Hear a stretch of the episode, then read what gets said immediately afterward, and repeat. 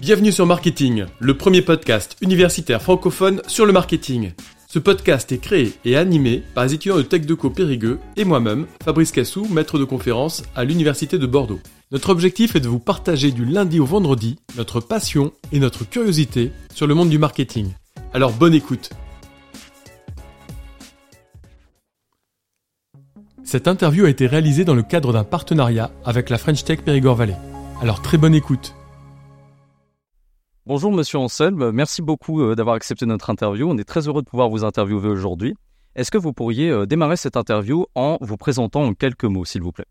Alors moi, je m'appelle Julien Anselme, je travaille chez Orange. Je suis directeur de l'innovation sur la région Grand Sud-Ouest, sur la Nouvelle-Aquitaine. J'accompagne notamment beaucoup de startups sur le territoire et je porte quelques programmes phares, notamment un programme sur l'entrepreneuriat féminin qui s'appelle Femmes Entrepreneuses. Ça marche, merci beaucoup. Et est-ce que vous pourriez nous parler un peu plus en détail de votre parcours universitaire? Alors mon parcours universitaire, il est, assez long. J'ai commencé par faire une maîtrise en administration économique et sociale avec une option euh, gestion des entreprises privées, jusqu'à ce qui s'appelait à l'époque la maîtrise. Puis après, j'ai poursuivi dans un, un, DEA qui était un diplôme d'études approfondies de droit public économique, qui était l'équivalent d'un master. Après, j'ai fait un petit tour euh, sur un master euh, en, en, sciences politiques qui s'appelait police, sécurité et société. Et puis, je suis revenu à ma première idée, c'est-à-dire de travailler sur le droit public économique. Et j'ai démarré un contrat de thèse pour ceux qui connaissent, c'est des contrats industrie, formation, recherche, où la thèse est financée par une entreprise et exécutée dans une entreprise pour le compte d'une entreprise sur un sujet qui intéresse le meilleur industriel de l'entreprise. Ok, ok. Et est-ce que, un peu plus loin que votre parcours universitaire, est-ce que vous pourrez aussi nous parler de votre parcours professionnel jusqu'à aujourd'hui? Alors, il est, il est un petit peu, il est un petit peu lié puisque de par ma thèse, je suis rentré donc chez Orange quelques années, c'était en 1997. J'ai fait ma thèse donc pour le compte d'une entité qui s'appelait la division des réseaux nationaux d'Orange, qui à l'époque avait une problématique, c'est qu'elle voyait la concurrence arriver en 1997 et qu'elle voulait mieux comprendre quel était l'impact de l'ouverture du marché, de la libéralisation du marché sur son modèle économique longue distance, c'est-à-dire celui qui concernait à l'époque la téléphonie vocale entre les villes. Et de ce contrat de thèse, je me suis recruté Orange et je suis parti donc de Toulouse à Paris à Paris, j'ai travaillé dans une, une branche d'Orange qui était la direction des services internationaux, ceux qui fabriquaient les réseaux d'Orange à l'international. Et là, j'ai changé de métier. Je me suis mis à faire du contrôle de gestion stratégique. C'est un métier beaucoup plus financier où je faisais les, business plans des câbles sous-marins. Orange investissait en partie et les business plans des réseaux euh, européens et ce qu'on appelle les city networks. Alors, les réseaux européens, c'est les réseaux d'Orange qui permettent de mailler le réseau d'Orange avec les différents pays européens. Et les City Networks, c'est les réseaux qu'on met à l'intérieur des grandes capitales pour pouvoir relier tous les autres opérateurs avec qui on échange du trafic, notamment les opérateurs concurrents ou partenaires d'Orange. Ça dépend du moment. Par la suite, je suis parti à Caen, dans le Calvados. Là, j'ai piloté une unité de recherche et de développement qui travaillait sur les services aux entreprises. Donc, j'avais d'un côté des savants fous, hein, des, des, vrais chercheurs, et j'essayais, avec mon équipe, on était une vingtaine, hein, j'essayais de partir des savoir-faire technologiques, qui étaient quand même un peu brut de coffre au niveau technique, et de regarder comment on pouvait en faire des produits et des services pour les entreprises de l'autre côté, donc en amenant directement au sein de nos clients des innovations issues de la R&D. Et par la suite, chez Orange, il y a un nouveau métier qui s'est créé, qui était celui de directeur de projets innovants sur les territoires. Et je suis parti à Bordeaux pour exercer ce métier-là, que j'exerce toujours. Ok, d'accord. Merci beaucoup. Parmi du coup ces différents métiers que vous avez eus, est-ce que vous avez eu des expériences ou des rencontres qui vous ont particulièrement marqué ou en tout cas qui vous ont permis de saisir des opportunités professionnelles? Alors chaque étape est une opportunité professionnelle en fait. Hein. Les opportunités, on se les crée et quand elles arrivent, il faut avoir suffisamment d'agilité pour pouvoir les prendre. Il y en a une qui est un petit peu atypique, c'est la première. Celle-là, elle vous parler, elle vous concerne hein, sur la méthode. C'est que pour démarrer mon contrat de thèse chez Orange, moi, je connaissais personne, j'avais pas de réseau, j'avais pas de porte d'entrée, j'étais un étudiant lambda, très éloigné du domaine de l'entreprise en plus. Et donc un jour, discutant avec mon directeur de recherche, oui, mon sujet de thèse, à l'époque, on n'avait pas beaucoup de ressources Internet. Hein. On démarrait à peine en 97 Internet. Hein. Et donc, j'avais à côté de mon université qui était à Toulouse, hein, j'avais à Blagnac un site qui était la division des réseaux nationaux. Et je suis allé au culot avec mon CV mon projet de thèse, forcer la porte du secrétariat du bâtiment et j'ai assisté un petit peu auprès de la secrétaire pour rencontrer quelqu'un.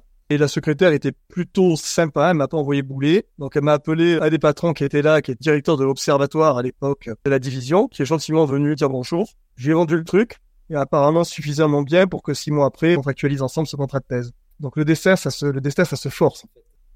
Et si vous deviez faire une rétrospective de votre vie, est-ce qu'il y aurait des expériences ou des échecs qui vous ont permis d'avancer? Et si vous aviez la possibilité de changer quelque chose, est-ce que vous le feriez? Alors fatalement, il y en a un, hein, mais ils m'ont pas traumatisé. En fait, par principe, je suis plutôt quelqu'un qui ne regarde pas derrière. Je suis très peu dans les rétroviseurs. Le passé ne se change pas, donc finalement, je le regarde pas, il m'intéresse peu. Et je préfère consacrer mon temps plutôt à, profiter de l'instant présent. C'était déjà suffisamment conséquent et à préparer un petit peu le futur. Sur votre question, il n'y a pas vraiment de moment clé. Des échecs, on en a régulièrement. Des succès, on en a aussi régulièrement, heureusement. L'un équilibre l'autre. L'important pour moi, c'est d'avancer. Ok, super. Maintenant, pour parler un petit peu de la French Tech, on voudrait savoir pourquoi faire partie de la French Tech. Qu'est-ce que cela vous apporte? Wow. Alors celle-là, c'est un petit peu, un petit peu plus retort comme question, on va dire.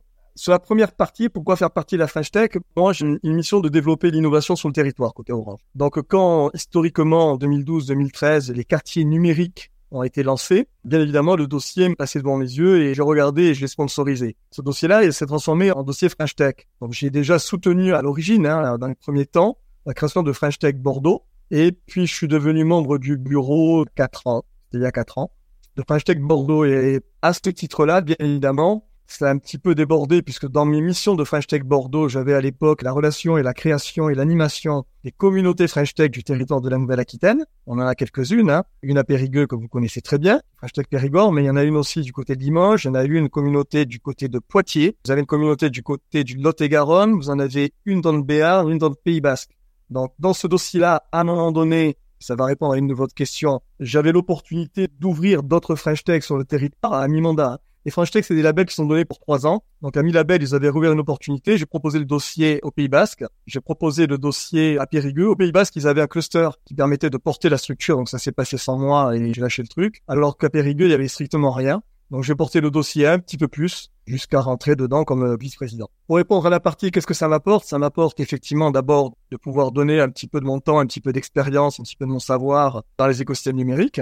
Ça me permet aussi d'avoir du réseau, ça me permet d'être identifié, ça me permet d'identifier les jeunes talents, et quelque part, ça me permet aussi d'avancer de manière plus agile dans mon travail, qui est de créer des liens entre Orange et les startups.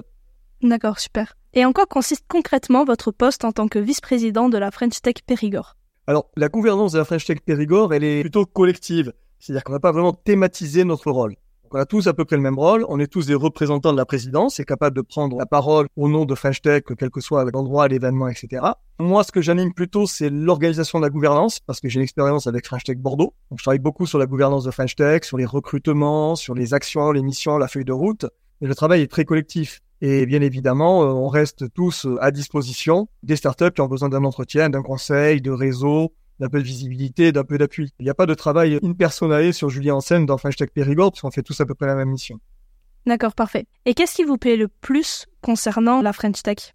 Alors moi, ce qui me plaît le plus dans la French Tech, c'est la dynamique qui va autour et qui va avec. En fait, c'est très décontracté comme ambiance, mais on a quand même une exécution de certains programmes nationaux à faire. Hein. Je parle notamment, par exemple, de tremplin sur l'inclusion numérique, faire aimer la French Tech, aider les startups à avoir du contrat, de la convention avec des bailleurs qui sont les grands groupes et les ETI des territoires on fait de la veille, on fait de l'animation, on met des gens en réseau, en relation, on fait de l'acculturation, on fait beaucoup de formations, beaucoup de thématiques. Hein. On en a fait, je sais plus combien, l'an dernier, peut-être une petite vingtaine hein, d'ateliers, de webinaires différents, avec des experts du territoire, avec des experts d'ailleurs. Ça permet aux gens de se connaître et je trouve que finalement, dans ce domaine de l'entrepreneuriat, il y a beaucoup plus d'efficience à travailler en synergie qu'à travailler en concurrence. Il y a beaucoup plus d'efficience à chasser en mode qu'à chasser en solitaire. Et donc, les, les gens complètent leurs talents les uns les autres, s'entraident. Il y a quand même pas mal d'entraide, se refilent des bons tuyaux. C'est assez sympa. Puis on a quand même dans l'équipe des vieux barons, mais pas vieux dans l'âge, hein, vieux dans l'expérience, qui ont aussi de vrais savoir-faire sur la levée de fonds, sur l'international, sur le bootstrap, la création d'entreprises, pour la finance, etc.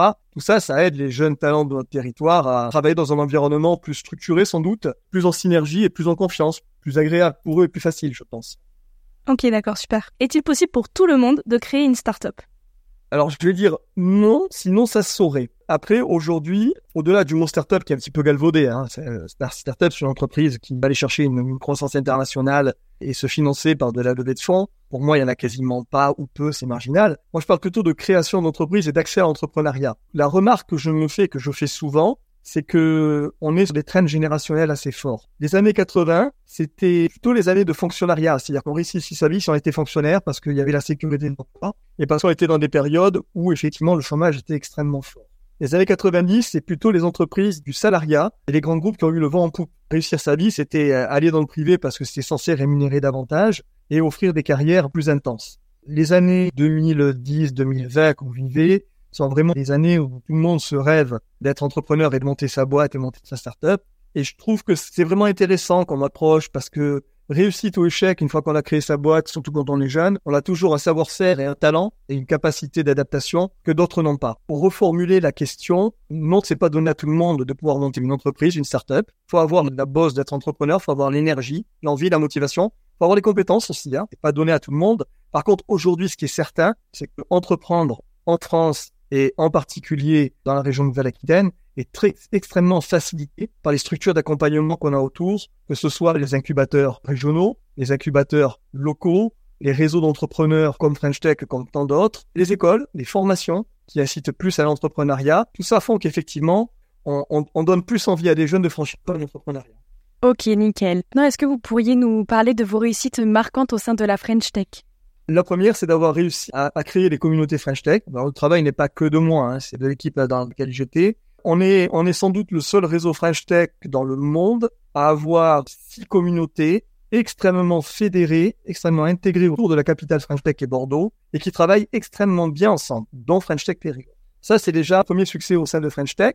Le deuxième, c'est d'avoir effectivement mis en place le programme Tremplin et contribué à le mettre en place. Alors, le programme Tremplin, il est porté par la capitale French Tech, mais euh, French Tech Périgord est un canal pour aller détecter les talents French Tech Tremplin, c'est-à-dire ceux qui sont issus des quartiers prioritaires de la République et de l'inclusion, hein, des gens qui ont le moins accès à l'entrepreneuriat, et de les amener dans ce dispositif-là pour les aider à voir s'ils ont le potentiel pour créer leur boîte ou pas et les aider en ce sens-là c'est le deuxième succès dont je suis assez fier. Le troisième succès dont je suis assez content, c'est sur la partie taf et gouvernance, c'est-à-dire d'avoir réussi à monter au moins deux French Tech, celle de Bordeaux qui est très bien structurée maintenant et très bien staffée. On a fait un beau travail d'équipe pendant quatre ans. Et celle de Périgueux qui est partie from scratch, hein, on est parti absolument de rien. Et on a réussi maintenant, en plus de deux ans, à avoir une équipe qui tient la route et qui commence à être connue et reconnue. D'accord. Comment vous reconnaissez une idée qui peut être pertinente et innovante? Là, il faut faire preuve de beaucoup, beaucoup de modestie sur ce sujet-là. Moi, je suis pas là pour donner des bons points ou pour juger les gens sur leur idée, si elle est pertinente ou pas, ou si elle est innovante ou pas. Ce qui est important, c'est la conviction et l'originalité que présente l'entrepreneur face à moi. Des fois, il y a des boîtes qu'on connaît sur la place, qui ont des idées qui viennent de la R&D, de la recherche, qui sont extrêmement innovantes. Je pense à Poietis, hein, qui fait l'impression de 3D de cellules pour créer du tissu humain. Quand on le découvre la première fois, on pense que c'est la science-fiction, et finalement, quelques mois, quelques années après, c'est une véritable réalité industrielle. Après, on a des sujets qui, des fois, apparaissent un peu loufoques. Mais présenté par l'entrepreneur, présenté avec son talent, sa conviction et ce qu'il incarne. Finalement, on commence à écouter un petit peu sérieusement le truc, puis on se dit oui, finalement, il y a peut-être un marché, ça vaut le coup d'y aller. Je pense par exemple, je sais plus ça s'appelle, la, boîte qui est venue un jour de discuter avec moi en disant voilà, moi je vais récupérer l'urine dans les toilettes des festivals pour en faire de l'engrais. Quand on vous dit ça, on dit bon, du, ouais, bon, c'est peut-être pas le premier truc que j'aurais eu en tête. Et finalement, dans la startup en question, on s'aperçoit que derrière, oui, il y a une logique d'économie circulaire, oui, il y a une logique de développement durable. Oui, il y a un brevet et une idée qui permet de transformer l'urine en engrais. Et oui, c'est de la tech for good, hein, ça fait du bien par la planète, mais en plus, ça crée de la valeur. Donc oui, surtout, surtout, quand on est à French Tech, faut pas avoir d'idées arrêtées. Faut écouter tout le monde avec le même niveau d'attention et de curiosité. Souvent, les bonnes idées, c'est pas celles que moi j'aurais eues, sinon j'aurais monté ma propre boîte. Voilà. Faut avoir beaucoup de mots aussi quand on écoute ça. Pour trouver qu'une idée est pertinente et qu'elle est innovante, je pense qu'il faut surtout laisser les gens faire et de donner du temps aux gens pour vous convaincre. D'accord, merci. Pour quelles raisons voulez-vous soutenir la croissance des startups françaises? Je ne me donne pas cette mission de soutenir personnellement la croissance des startups françaises. Hein. Je n'ai ni les moyens financiers, ni l'énergie. Par contre, effectivement, quel est l'intérêt d'avoir un dispositif comme French Tech pour soutenir l'arrivée, la montée en puissance des startups, c'est qu'effectivement, je trouve que l'idée de la startup nation politiquement n'est pas si mauvaise que ça. C'est-à-dire que plus on anime un sujet, plus on agite l'étendard en disant créez des boîtes, allez-y, on vous soutient, plus les gens lèvent la main, et plus on crée des boîtes et puis on crée de l'emploi. Ça semble un peu simpliste comme approche, mais factuellement, c'est comme ça que ça se passe. Et le fait d'avoir créé les réseaux French Tech, d'avoir montré une ligne d'horizon, montrer une ligne d'horizon, c'est tout ce que ça fait, hein, et d'avoir communiqué là-dessus, ça a permis effectivement à des gens de se lancer, et ça a permis à des boîtes sans doute de se révéler plus rapidement et d'avoir une croissance un petit peu plus rapide que dans l'ancien monde de l'entrepreneuriat qui se faisait très localement, très confidentiellement, où on montrait pas ses secrets, on montrait pas sa boîte, on partageait pas sur ses savoir-faire, tout ça pour pas que la concurrence se mette en place, etc. Un monde où on est plus dans la collaboration, dans la coopétition que la compétition, où on travaille plus ensemble pour mieux avancer. On est dans un monde entrepreneurial beaucoup plus ouvert aujourd'hui. Hein. D'accord, merci. Et du coup, pour vous, quelles seraient les étapes à suivre pour entreprendre? La première, c'est d'avoir des convictions et aucune certitude. C'est-à-dire si on est convaincu que son idée est bonne, on arrivera toujours à la partager, à l'échanger et surtout à la déformer pour qu'elle arrive en face d'un marché. C'est la fameuse notion de je dois pivoter jusqu'à prouver l'axe d'alignement entre mon idée, mon sujet et le marché qui est en face. Si on a des certitudes, à ce moment-là, c'est très mauvais parce qu'on part avec une idée fixe, on n'écoute absolument rien et on est sûr de se planter. La première étape à suivre pour entreprendre, c'est d'être dans cette posture-là. Et après, bien évidemment, faut avoir de l'engagement, bon à la mode, hein, faut avoir de la résilience. Et puis, il faut surtout se rapprocher des structures d'accompagnement. On reparle encore, elles sont très importantes. Elles permettent de ne pas être seul dans son aventure entrepreneuriale. Elles permettent de partager avec des pairs. Permet de se créer un environnement collectif et social qui fait que ça permet de casser la solitude de l'entrepreneuriat, surtout au début. Et ça permet surtout d'avoir autour de soi des gens pour vous accompagner, pour vous mentorer, pour vous aider sur les sujets clés. Donc, euh, toutes les structures d'incubation, qu'elles soient dédiées aux femmes, dédiées à la tech, dédiées à ce que vous voulez, il y en a plein sur le territoire elles sont toutes très très utiles. Donc voilà, répondre à ta question, quelles sont les étapes euh, à suivre pour entreprendre? D'abord, il y a une posture, posture culturelle, un état d'esprit dans lequel, un way of life dans lequel doit être l'entrepreneur. Et après, il faut qu'il se mette dans les bons réseaux et dans les bonnes organisations. D'accord, merci beaucoup. Et du coup, est-ce qu'il y aurait des facteurs clés de succès pour ces startups? Il y a bien évidemment la notion d'ouverture d'esprit et de résilience. Il n'y a pas vraiment de facteurs clés derrière. Hein. Avoir une polyvalence de compétences, c'est-à-dire qu'il faut connaître à la fois les aspects market, business, gestion, création de la valeur, etc faut connaître des aspects techniques dans lesquels porte notre sujet, s'il y en a. faut connaître aujourd'hui quand même pas mal le numérique pour avoir une stratégie de digitalisation. Et derrière, bien évidemment, il faut certains talents pour la communication. Si on n'est pas quelqu'un qui sait parler, qui sait pitcher son projet, qui sait séduire, qui sait convaincre, on n'a pas ce côté un peu commercial aussi, hein, qui sait vendre son idée, c'est compliqué. Très bien, merci beaucoup. Maintenant, on va passer sur une partie du coup un peu plus sur les jeunes et les conseils que vous pourrez leur donner. Est-ce que vous auriez notamment des conseils à donner à un étudiant qui souhaiterait travailler dans votre domaine en tant que marketeur ou entrepreneur par exemple? Quelles études il pourrait faire? Quels choix prendre Des décisions? Comme je vous l'ai dit dans mon parcours, on arrive sur ce style-là de directeur innovation parce que quelque part, et sans fausse modestie, hein, on a une vraie polyvalence de compétences. J'ai fait du droit, du droit public, du droit économique, j'ai fait de la finance, j'ai fait des business plans, j'ai piloté une unité de recherche et de marketing, je que du market, hein, pour mettre des produits de la R&D sur le domaine de l'entreprise. Et c'est ce parcours professionnel et cette multi-compétence que j'ai acquise qui me permettent aujourd'hui de travailler davantage sur les aspects réseau, lobbying, management, communication, j'en fais beaucoup, mise en avant des startups, mise en avant de nos savoir-faire, plus une fonction comme métier d'ailleurs, hein, directeur innovation. Je fais beaucoup de liens, je fabrique peu donc voilà, les bonnes bases effectivement pour pouvoir être directeur d'innovation, c'est comprendre ce que sont que les modèles économiques, être à l'aise là-dedans. Donc bien évidemment, les logiques de business plan, les logiques de marketing, ce que vous trouvez dans les formations des écoles de commerce et d'IAE sont vraiment structurants pour pouvoir appréhender une discussion avec une startup hein, et l'aider. Après le reste, les compétences techniques, on arrive toujours à trouver des experts. Les compétences de développement informatique, on arrive toujours à trouver des experts aussi. L'autre compétence, c'est de savoir aller chercher la ressource et savoir discuter avec. Voilà, moi j'ai un background technique que j'ai acquis sur le tas et qui me permet maintenant de discuter facilement avec des développeurs web, avec des ingénieurs techniques, avec des experts techniques sur des sujets très complexes au niveau technique. Pas aussi doué qu'eux, je sais pas faire, mais je sais parler avec eux et on sait se comprendre. On a le même langage, on a les mêmes mots, le même code, le même ADN quelque part sur les sujets techniques. Ça permet effectivement de pouvoir euh, englober plus largement le sujet. D'accord, merci beaucoup. Est-ce qu'il y a des sources d'inspiration que vous recommanderiez en termes de culture générale euh, et ou marketing, euh, tout ce qui peut être podcast, livre, euh, etc. Moi, je dirais qu'aujourd'hui, pour passer de, l'école à l'entreprise, ce qui est très très important, c'est d'avoir une stratégie de mise en valeur et de mise en visibilité à titre personnel sur des réseaux professionnels comme LinkedIn. Travaillez et travaillez votre LinkedIn à fond. Allez chercher les gens, les leaders d'opinion qui sont sur les thématiques sur lesquelles vous voulez être recruté. Commencez à échanger avec eux faites des résumés sur les articles que vous trouvez qui vous semblent pertinents pour votre futur métier. Montrez que vous êtes intéressé par un sujet. Pourquoi? Parce qu'aujourd'hui, à l'aune du recrutement, vous êtes fatalement googlisé par les recruteurs. Et qu'est-ce qui ressort? Voilà. Posez-vous la question de qu'est-ce qui ressort? Quelle est votre image numérique? En quoi, sans forcément avoir beaucoup travaillé et beaucoup d'expérience professionnelle, en quoi quelqu'un va dire tiens, lui qui candidate, il est discriminé par rapport aux autres parce qu'il a déjà, dans son profil LinkedIn par exemple, il a déjà travaillé sur ces éléments-là. Il a déjà interagi sur ces éléments-là. S'il lève la main, c'est pas parce qu'il a vu la lumière, c'est parce que le sujet 2 l'intéresse depuis un certain temps. D'ailleurs, il connaît dans mon réseau les leaders d'opinion. Vous voyez ce que je veux dire? Ça, ça aide énormément. Et les sources d'inspiration aujourd'hui, vous les avez, il y en a plein Internet. Vraiment, ce qui est important, plutôt que de donner un regard vers les sources, c'est de travailler à fond votre personal branding, vraiment, et d'aller vous donner une image numérique et une image professionnelle numérique qui soit en adhérence, de près ou de loin, avec les postes que vous visez à titre personnel après vos études. D'accord, super. Et enfin, pour terminer, est-ce que vous avez un message à faire passer aux jeunes étudiants et aux lycéens? Allez au bout de vos rêves. Il n'y a pas de limite là-dessus. Il n'y a pas de limite là-dessus. Aujourd'hui, vous avez la chance tous que votre futur, c'est celui que vous allez vous construire personnellement. Si vous foutez rien, vous arriverez peut-être moins bien que d'autres. Si vraiment vous engagez, si vraiment vous bossez, si vraiment vous avez une idée claire, et c'est compliqué d'avoir une idée claire, une idée claire sur ce que vous voulez faire après, engagez-vous à fond. Quand j'ai engagez-vous à fond, c'est que moi, quand je suis recruteur, je déteste les parcours en Z. Il y des gens qui sont partis d'un côté, puis de l'autre, puis qui sont revenus, puis qui sont repartis. Ça montre une certaine instabilité et moi, c'est pas ce qui m'intéresse. Moi, je veux des gens qui sont focus. Quand quelqu'un me dit, voilà, moi, j'ai envie de faire telle mission, tel poste chez vous, et regardez ce que j'ai fait dans mon histoire, et que l'histoire, le storytelling étudiant, lycéen, est cohérent depuis le début avec le poste sur lequel il se présente, ça me parle beaucoup plus que quelqu'un qui est allé voir à droite et à gauche, qui a tout commencé et qui a jamais terminé quoi que ce soit. D'accord. Eh bien, super. Merci beaucoup de nous avoir accordé cette interview. Parfait. Bonne journée à vous. Au revoir. Cette interview vous a été proposée dans le cadre d'un partenariat avec la French Tech Périgord Valley. À très bientôt. Merci à tous d'avoir suivi cet épisode. Vous pouvez nous aider dans notre démarche en vous abonnant à notre podcast et en laissant un commentaire.